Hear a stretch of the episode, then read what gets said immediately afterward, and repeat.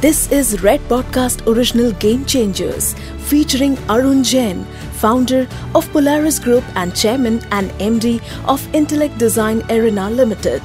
In conversation with S.L. Narayanan, Group CFO Sun Group. Hello and welcome to yet another edition of Game Changers from the Red FM Broadcast Network. This is a program that features high achievers who made a transformational impact in their chosen domains of endeavor and whose lives and experiences can inspire a lot of other people. My guest today is uh, very special. I've always been talking to some really great people, but today is very special because he also happens to be a personal friend for many years and someone who lives in my own neighborhood in Chennai. Arunji, heartiest welcome. Thanks for giving us the time today and welcome to Red FM. Thank you, Asal. Really nice to be with you on this session. Sir, my first question to you is about your early years. There's a pattern that's emerging, especially among all the IT legends. I was fortunate to work uh, directly under Mr. Shiv Nadar. You too have a very middle class background, and uh, and that too a very large family with nine siblings, if I remember right. Tell us about your early years, Arunji. Yeah, it's interesting to see that you're drawing the pattern here. I'm a 10 member family, ninth in the family with nine siblings. So sometimes you say when the large family is there, then you are ignored. So advantage of being ignored because you're ninth in the system is that you can choose. You can make choices. Parent doesn't have expectation of, from the ninth child. So that's a very it can be advantage, it can be disadvantage, but it is advantage for me that I was ninth in the family. And the best advantage is that my other elder siblings, I enjoyed their relationship network, friend network. So all their friends were my friends. When they used to come home, I used to learn from them.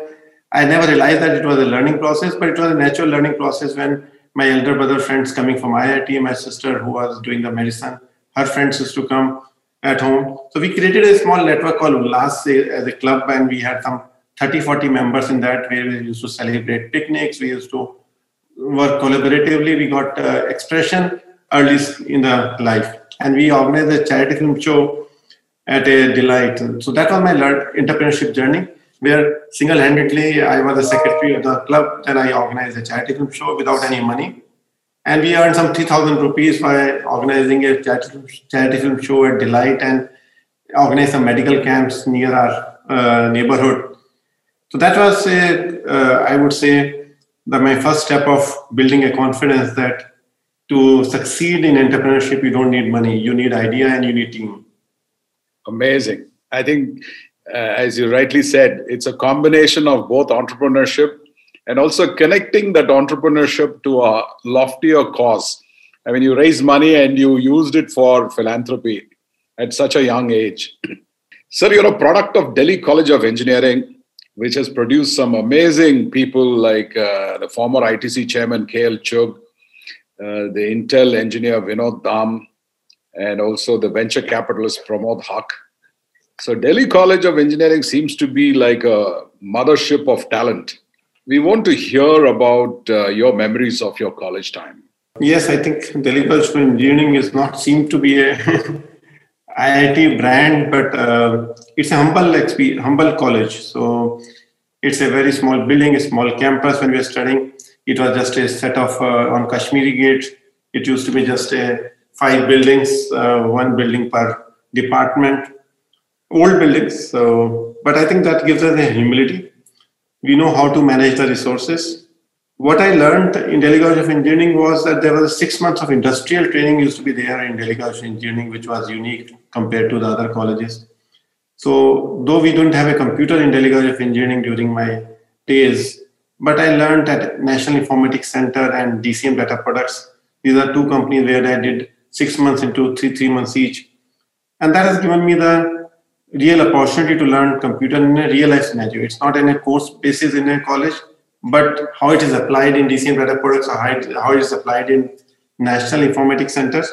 That was really, and I could get it, those kind of a mentors in that area. So I would say that this humility of the college uh, is something which is very, very working on us that we can optimize the resources in best possible ma- manner. And that is an important element of entrepreneurship. Sir, after graduation, I believe you interned with Wang Laboratories in the US for a while, but you chose to come back to India. I mean, it's very rare to find people, you know, giving up a cushy job and heading back home, especially those days. I just want to know what were the motivations, sir, because a lot of people went from India to US and stayed there, never came back. I had a green card uh, cell when I passed out from the college. So I was lucky person because my sister sponsored my green card. And I was luckiest person on day one I could have gone to US. One of my brother-in-law who was visiting India, he mentioned to me that Arun, please come to US immediately. Uh, you can't do anything out of India.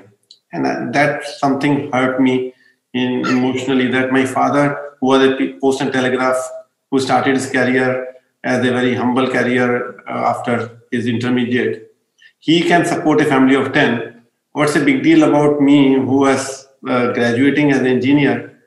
We can also support the family or what we want to achieve our dreams. So that's make me committed to India more deeply than earlier. Fantastic. But then when I green card was there, then I went to there and I got a job. Uh, yeah, I was just in a fair, recruitment fair, and I got a job. I worked Wang Laboratory for just two months. But we there, I learned that software in 86, there was nothing called software industry. 85, there was no software industry. So in India, TCS might have 300, 400 people. You will not even imagine that that was the size of the TCS at that stage. And Infosys must have 30, 40 people. And so that is the kind of a size of the software industry at that stage.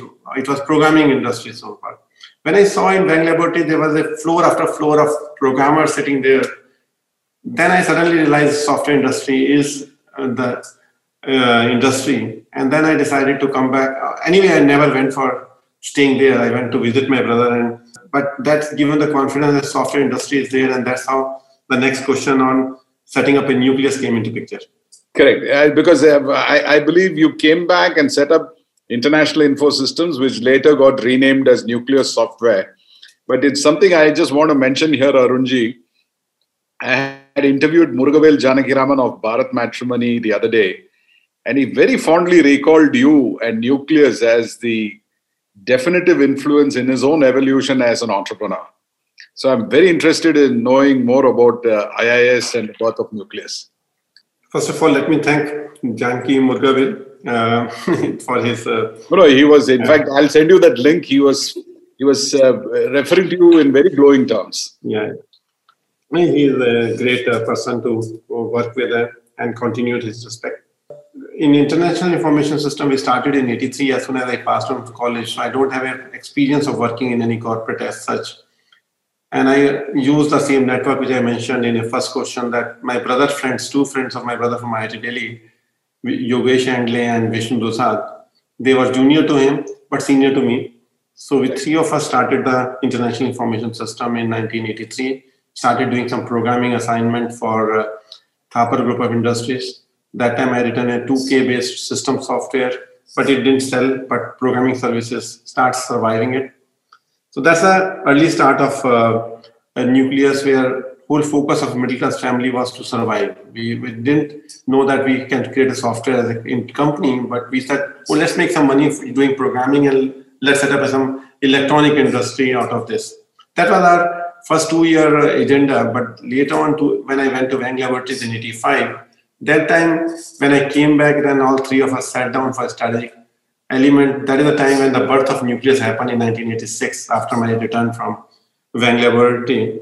And the nucleus software workshop uh, got a contract from Citibank against uh, those then Infosys, TCS, Mastech used to be there. So we won the contract against them. I think that was a turning point for journey. My next question is going to be uh, somewhat uh, controversial. Uh, don't get me wrong. Madras was always uh, having a strong local flavor in the budding IT sector of those days. So I can recall names like Mahalingam at TCS, Mr. KV Ramani at Future Software, and Lakshmi at Cognizant. How did you end up in Chennai, Arunji? And today, of course, you're an integral part of the business elite in Chennai. But uh, I just want to know what brought you from Delhi all the way to Chennai. Interesting story. I think, uh, as you rightly said, people from north to south migration, and especially not to Bangalore but to Chennai, yeah. in 1989 was uh, unheard of. And uh, if I look at it, did I ever thought of it? I will be in Chennai, or I will be migrating to Chennai rather than migrating to US, migrating to Chennai. it was a different storyboard. But when I came here and I started working on Citibank project, uh, on they were also coming in, and they, I was project manager of a Citibank project, and I stayed here for that execution. And I wanted to buy office space, and it is uh, fond memories that when I bought a office space and I offered some 22 lakh rupees check to him, and he accepted all as a check as a full check payment for giving office. Now, this was not the trend in Delhi. You have to buy a property in Delhi or office space in Delhi. You have to pay 50% or 60% in uh, non-check payment. And right. as a professional, we don't want to have a cash. We didn't have a cash in our life at all. We want to go back to the bank and take a loan against those 22 lakh rupees and do the purchasing. And that was a turning point to me. And I thought, I think this is ethical society. This much better ethical environment there's a good ecosystem of consultants, professionals, chartered accountants who help me in uh, designing that what could be done in future, how the stock options can be designed, how the and there's a hardworking community who are committed to the working. So I enjoyed started. It's built on me actually the whole culture of city built on it, and city accepted me as a professional in spite of I don't know their language. I never felt that I'm an outsider. Lovely to hear this, uh, Arunji, and I'm sure so many people from the city of Chennai, when they hear this, they're going to feel so good about the city. Okay, on Polaris, I remember because I, I used to follow the stock market very, very closely.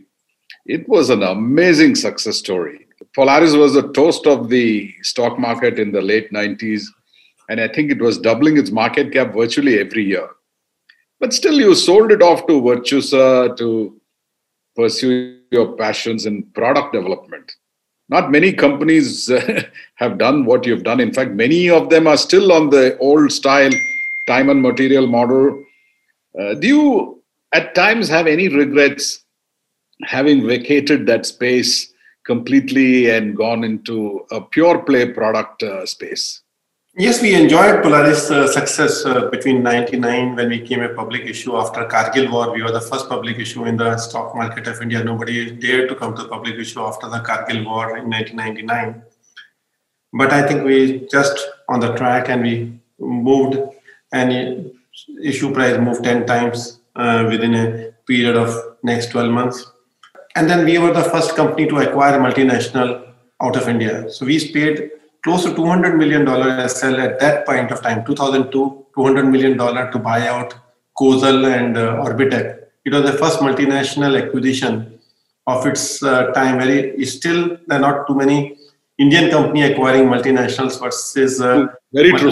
We are selling off to multinational, and that was a media report available uh, that Arun Jain sold off. I said I'm not sold off. I have given equity only to Citibank. They may acquire more equity than me but I, I, own all the controls over there. So it was a great journey, a great learning journey. We built up a BFSI specialist in the world. We are known and created a brand, but we acquired the IP with them. So my inspiration is coming from three players: Walt Disney of innovation, the way he expanded the thinking process of the entertainment. Steve Jobs, when I touched his iPod in 2004, and before that, I was visiting Thomas Edison, uh, who was a the doyen of innovation. And these three people uh, influenced me substantially that if you want to do something, if I have resources available from service profits, I should do something from India which should be world recognizable. It's a difficult task, difficult task, and doing it. So we de- demerged this company into two, Polaris and Intellect. We thought that mm, I can take, I can run two companies, one product company, and I one uh, service company. But after one year, I realized that you need to let go. To do something, you don't have a mental space. You may have physical space. You can have two CEOs, you can have management team. But if you want to succeed in a business which is different from the other business, otherwise the first business, which is 80% of your business and generating 200 crore profit, will consume your time.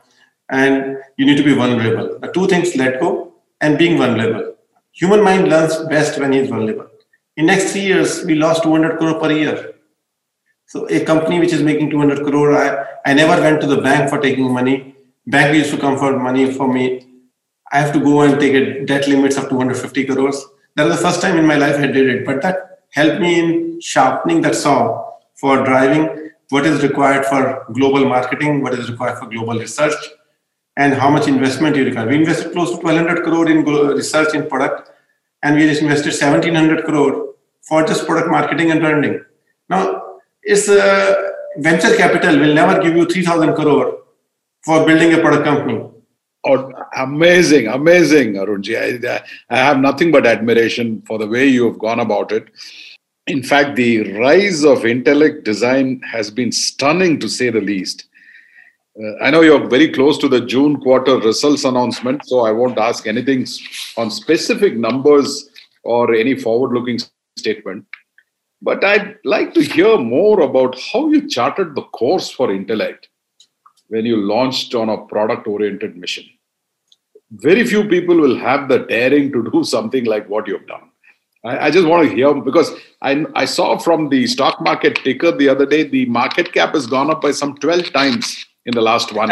Yeah, we are a, a profit making unicorn in fintech space. Very few unicorn in fintech are profit making. So we are generating 260 crore profit last year. Right. Uh, being a fintech space unicorn. So 1.2 billion is the market cap. So good to see that uh, outcome, what we have delivered. But I think that it is a tough journey for my management team, the people who are working for Intellect. I, I got a, I'm lucky to have those kind of committed people who never written their resumes in their life.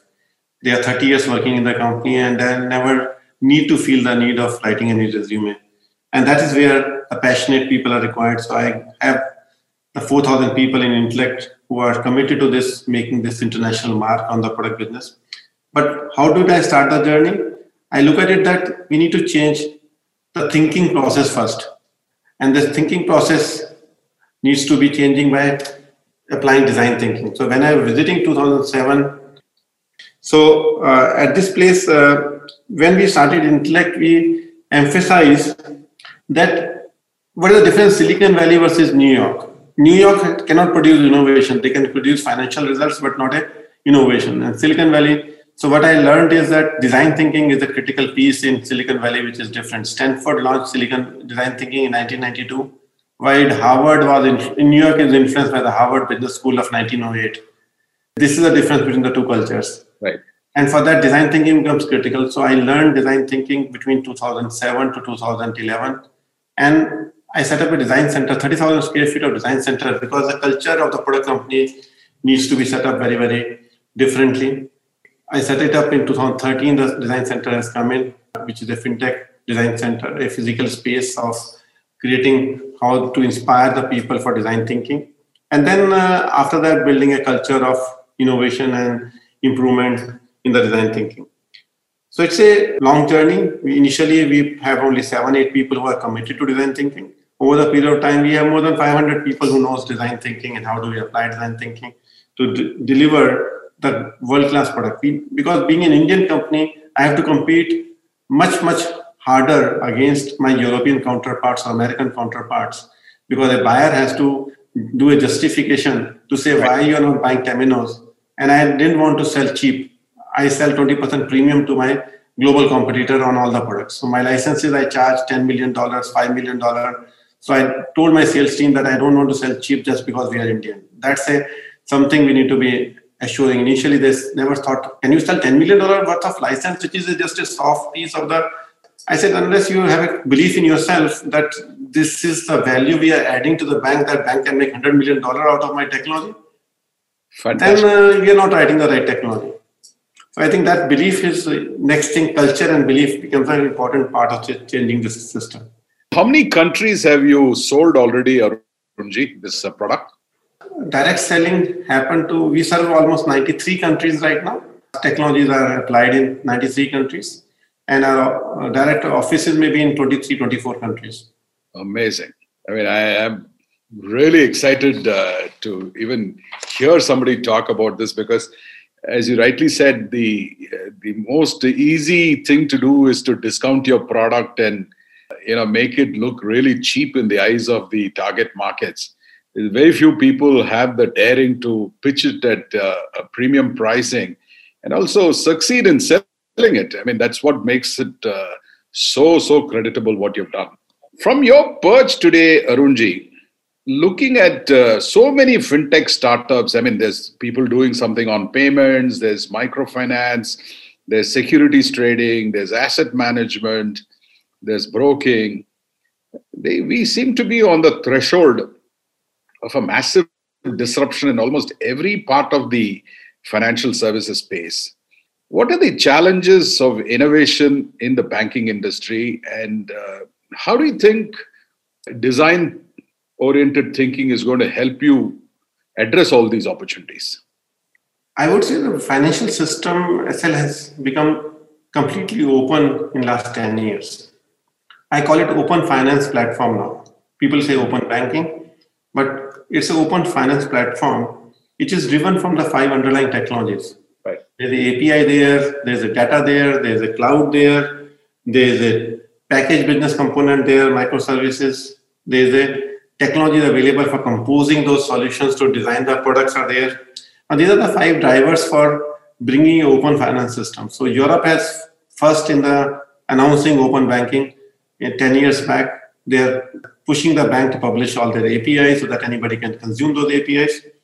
So that open finance platform is a uh, entire in next five years. This is not the same industry will be existing it will be composable like a product like IKEA product get composed. Right. The bank there will be lending and credit card or a uh, wealth management system will be coming together under one umbrella for the customer. And there's a big opportunity in Intellect. We have a complete suite of uh, more than 200 PBC package business components, and this can be structured and composed and uh, do the contextual banking over here so we have plumbers now. We don't have a coders. We call uh, plumbers who plumb uh, do the wiring of them and connect the thing. So design thinking becomes a job of a good solution architecting. And once you does the good solution architecting like, like a building design, then we do the plumbing of uh, various components, wi- integration, wiring, use user experience to to all of it. So this is a very very big big opportunity uh, right now. Very interesting. I also read somewhere that uh, you've extended this uh, concept of design thinking to even social change. The aspect of design thinking in itself is fascinating to people like me. Uh, but I just want you to tell us uh, from the genesis how do you connect the dots between design oriented thinking and social change? So when I was applying design thinking for financial products and financial go-to-market internally, in 2015-16, I created a Polaris Foundation where I look at it, uh, the money which I got from uh, offloading Polaris stake, how do we apply usefully into the social environment. I visited Wardha, which is a Gandhi's workplace, Gandhi not birthplace, Gandhi place, workplace, I would say. And very, very influenced with his behavior of saying he designed the thinking of the nation. So design thinking, we need to look at literal meaning of design thinking. He was one of the greatest design thinkers who designed the thinking of the nation to fight the battle with no resources available to him, not personal resources, not any other uh, fighting resources, but he fought the battle. Now that is where the inspiration comes for social change. That if that if most difficult problem is rural development because still 900 million people of India lives in rural India, rural America. We can't make them urban. Correct. You need to look at it. If this is the most difficult problem to solve, then what is the how do we apply design thinking? So that went into my mind. We look at it that so many good things happening in the social sector, which is not celebrated. So we use a simple theme called celebrate, connect, and catalyze. So we say instead of setting up, initially I thought I'll set up a school, I set up a college, like a philanthropy.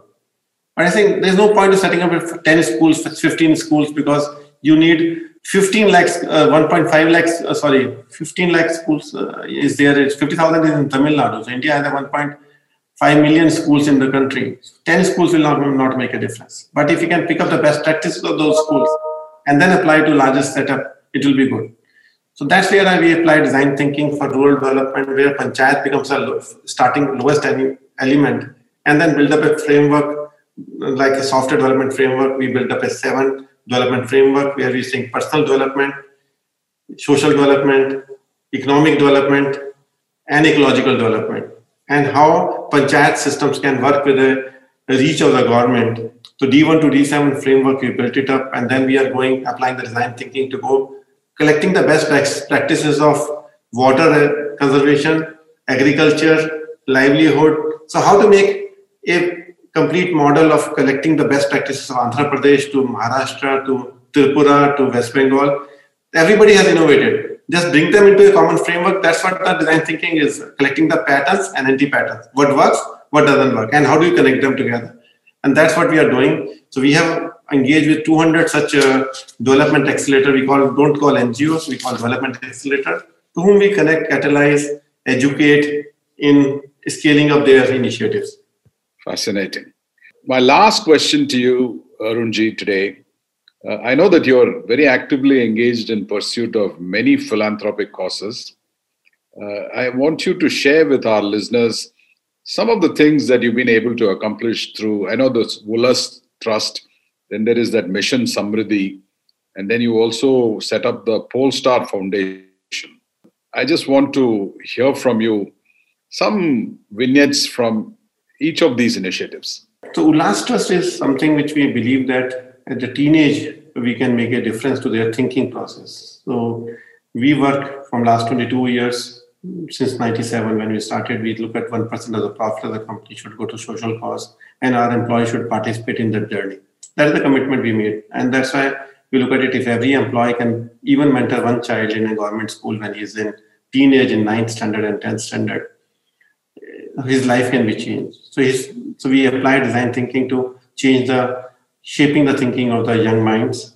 So that's our Ullas trust. So we work with two lakh fifty thousand students across 91 districts in India in Ullas Trust.